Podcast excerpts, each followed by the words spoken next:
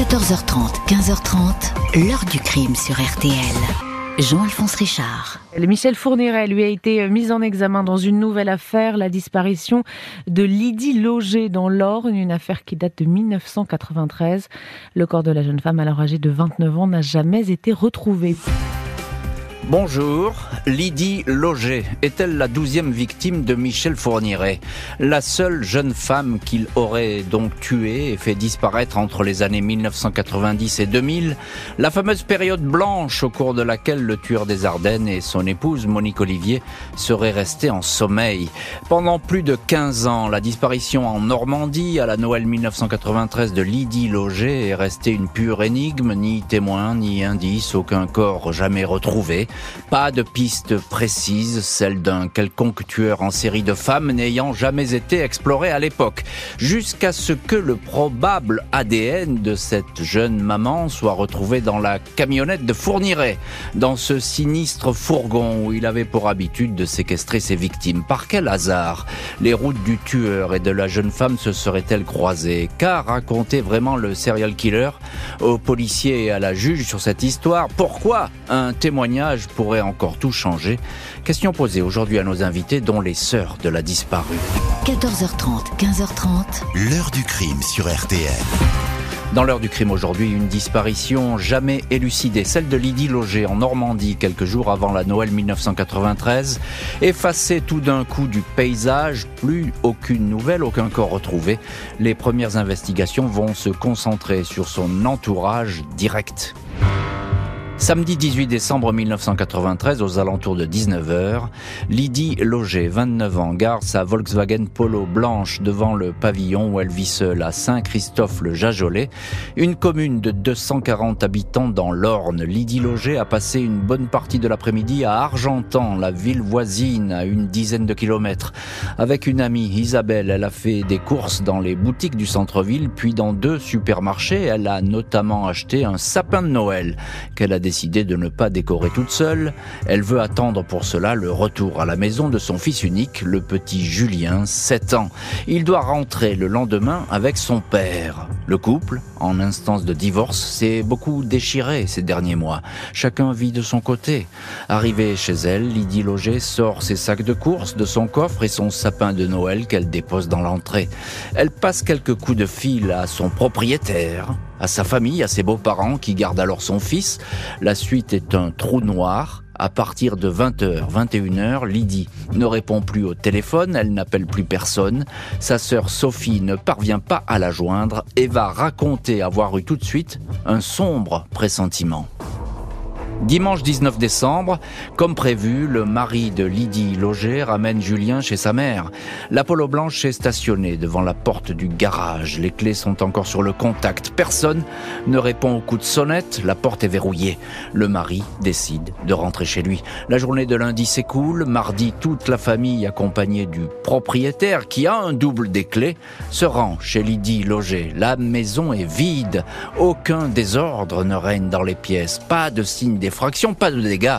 Dans la chambre, le lit n'est pas défait, du linge est encore dans la machine, le chauffage tourne normalement, le sapin de Noël est resté couché sur le carrelage dans le couloir. Aucune trace de Lydie, ses sœurs ne croient pas une seconde qu'elle ait quitté volontairement son domicile. Impossible qu'elle ait rejoint quelqu'un, un mystérieux amant, comme va dire la rumeur, sans les avoir prévenus. Qui plus est, elle n'aurait jamais laissé derrière elle son petit Julien. Les sœurs de Lydie, les proches, vont se battre, vont battre la campagne pour la retrouver. Sa mère va lancer un premier appel à témoins. Si elle est vivante et en bonne santé, qu'elle sache que toute la famille l'aime et attend de ses nouvelles, est-il mentionné.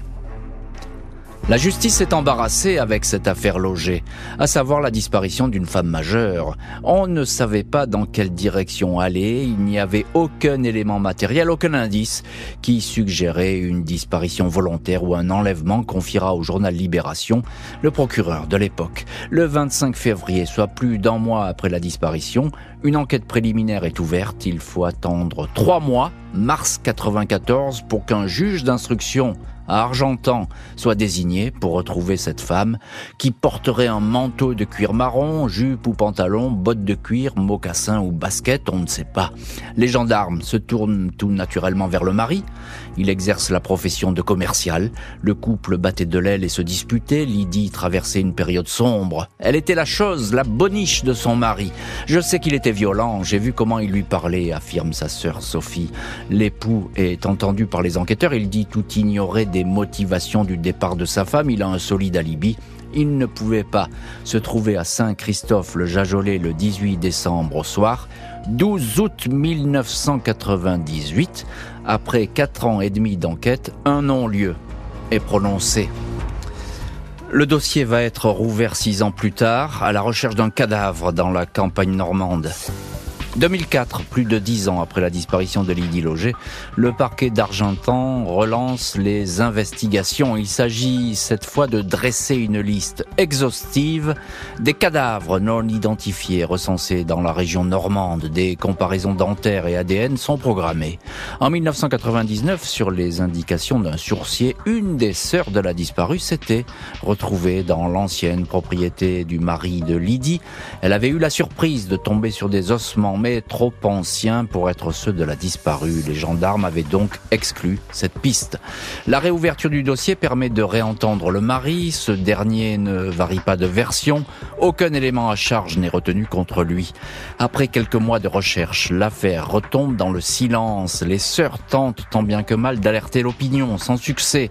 On s'est sans doute mal débrouillé, on n'y connaissait rien, et puis on espérait au fond que Lydie revienne, indiquent les sœurs au journal Libération. 2009, euh, deuxième non-lieu. 2016, les policiers qui travaillent sur le dossier Fourniret, ceux de l'OCRVP, l'Office de répression des violences aux personnes, sont destinataires d'un rapport qui recense une vingtaine d'empreintes génétiques répertoriées dans le fourgon Citroën C25 blanc utilisé par le tueur en série. Les parquets de France sont alertés de cette découverte, à eux de transmettre des prélèvements ADN jugés utiles pour les comparaisons. En 2018, le procureur d'Argentan adresse ainsi un échantillon ADN de Lydie Loger. Contre toute attente, la comparaison match un élément pileux féminin prélevé sous le tapis bleu du fourgon correspond à l'identité génétique de la disparue. Les experts restent prudents car il s'agit d'un ADN mitochondrial transmis par la mère et non d'un ADN nucléaire beaucoup plus fiable transmis par les deux parents. Une contre-expertise beaucoup plus pointue confirme toutefois la correspondance ADN.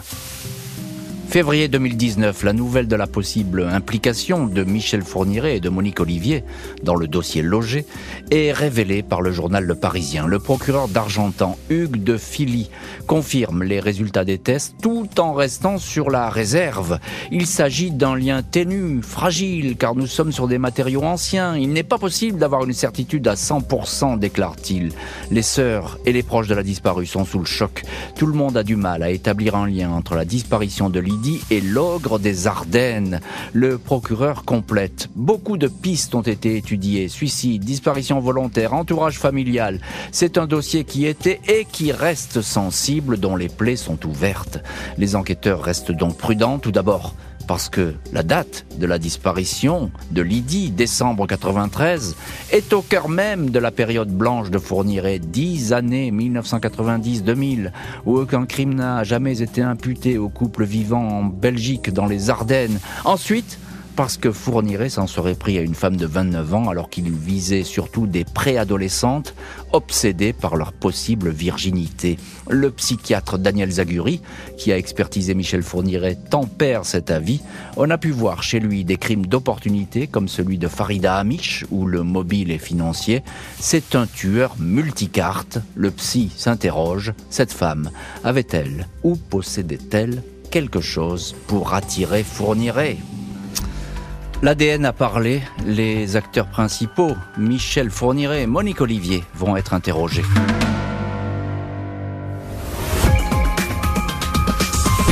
Dans la période des années 90, vous avez deux tentatives d'enlèvement et aucun meurtre. Ça, ça colle pas. Un tueur en série peut pas s'arrêter comme ça. Pendant dix ans, il y a forcément d'autres victimes.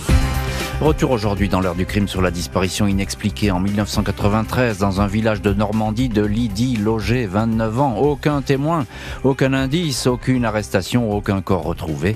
2019, son ADN détecté dans le fourgon de Fourniret. Le tueur et son épouse sont interrogés. Mardi 12 novembre 2019, dans l'après-midi, Michel Fourniret et Monique Olivier sont placés en garde à vue dans le dossier Lydie Loger. Les policiers de l'OCRVP sont depuis longtemps habitués aux difficultés d'interroger le tueur en série, un homme mouvant, fluctuant, capable de se refermer comme une huître. Difficulté désormais accrue en raison de l'état de santé déclinant du suspect. À 77 ans, il commence à montrer des signes sévères de la maladie d'Alzheimer. Parfois lucide, puis soudain plongé dans un épais brouillard mental. Il ne nie pas formellement son implication dans la disparition de Lydie Loger. Les enquêteurs lui présentent une photo de la disparue. Il la regarde longuement, puis lâche, comme à son habitude, quelques mots évocateurs. Son visage me dit quelque chose. Il va poursuivre ses confidences en ajoutant qu'il ne voit que lui pour avoir mis fin à ce qu'il appelle le parcours de vie de cette jeune femme. Il va jusqu'à mimer un geste d'étranglement. Impossible de savoir si le tueur joue avec ses interlocuteurs ou dit la vérité. Monique Olivier assure pour sa part n'avoir strictement rien à voir avec tout ça. Elle ignore tout de cette Lydie Loger. Les policiers s'efforcent désormais à savoir si Michel Fourniret pouvait se trouver dans la région d'Argentan à la Noël 1993. À l'époque, il habitait sa maison de Sarcustine en Belgique. Il travaillait à droite, à gauche sur divers chantiers de construction. Il était régulièrement employé par une entreprise de bâtiments belge. Aucune trace de Fourniret n'est retrouvée à cette période en Normandie, mais il aurait très bien pu se déplacer dans cette région alors que son fils Nicolas, décédé en 1995 dans un accident, était en train de s'y installer en qualité d'ouvrier forestier. Michel Fourniret va en, en dira-t-il davantage, une course contre le temps et la maladie est lancée. Mardi 22 décembre 2020, un an après sa garde à vue et ses demi-aveux dans l'affaire Lydie Loger, Michel Fourniret, 78 ans, est mis en examen pour enlèvement et séquestration suivi de mort par la juge parisienne Sabine Kéris. C'est elle qui centralise les dossiers sur le tueur en série. Le suspect, qui est incarcéré à la prison d'Insisheim en Alsace, a été mis en examen sur son lit d'hôpital. Il ne peut être entendu. Ces derniers mois, son état neurologique s'est considérablement dégradé Trois semaines plus tard, Monique Olivier est à son tour mise en examen pour complicité dans le dossier logé. Ma cliente a toujours aidé la justice quand elle le pouvait, mais ici, elle n'a rien à voir, indique son avocat, maître Richard Delgenès.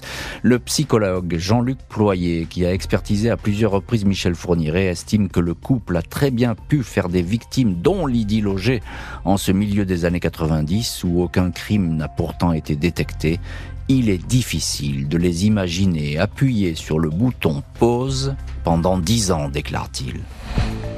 Les enquêteurs, confrontés à un tueur qui perd la, mémoire, se retrouvent engagés dans une course contre la montre, à la recherche d'indices attestant la présence de Fourniret en Normandie en décembre 93. Les témoignages sont rares.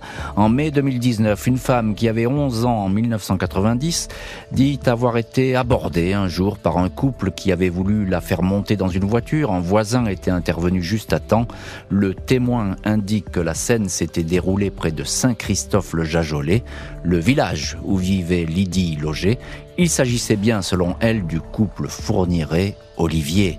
10 mai 2021, le tueur en série s'éteint sans avoir jamais pu vraiment être questionné sur le dossier. Fourniret est mort, la famille ne baisse pas les bras pour autant, toujours à la recherche de témoignages. 21 juin 2023, Sophie et Virginie Loger, 54 et 48 ans, lancent un appel à témoins sur RTL. Il y a des gens qui ont vu et entendu qu'il n'est pas peur de parler. Un petit détail de rien du tout, ça peut nous guider, indiquent les sœurs de Lydie Loger. On sait bien qu'on ne va pas la retrouver vivante, mais dites-nous, parlez, on a besoin de savoir ajoute-t-elle. Malgré des fouilles dans les bois et en étant tout proche, les gendarmes n'ont jamais retrouvé le moindre indice. Toutes les pistes ont été explorées. Celle menant à Michel Fourniret, aussi ténue soit-elle, va être étudiée très attentivement. L'heure du crime, présenté par Jean-Alphonse Richard sur RTL.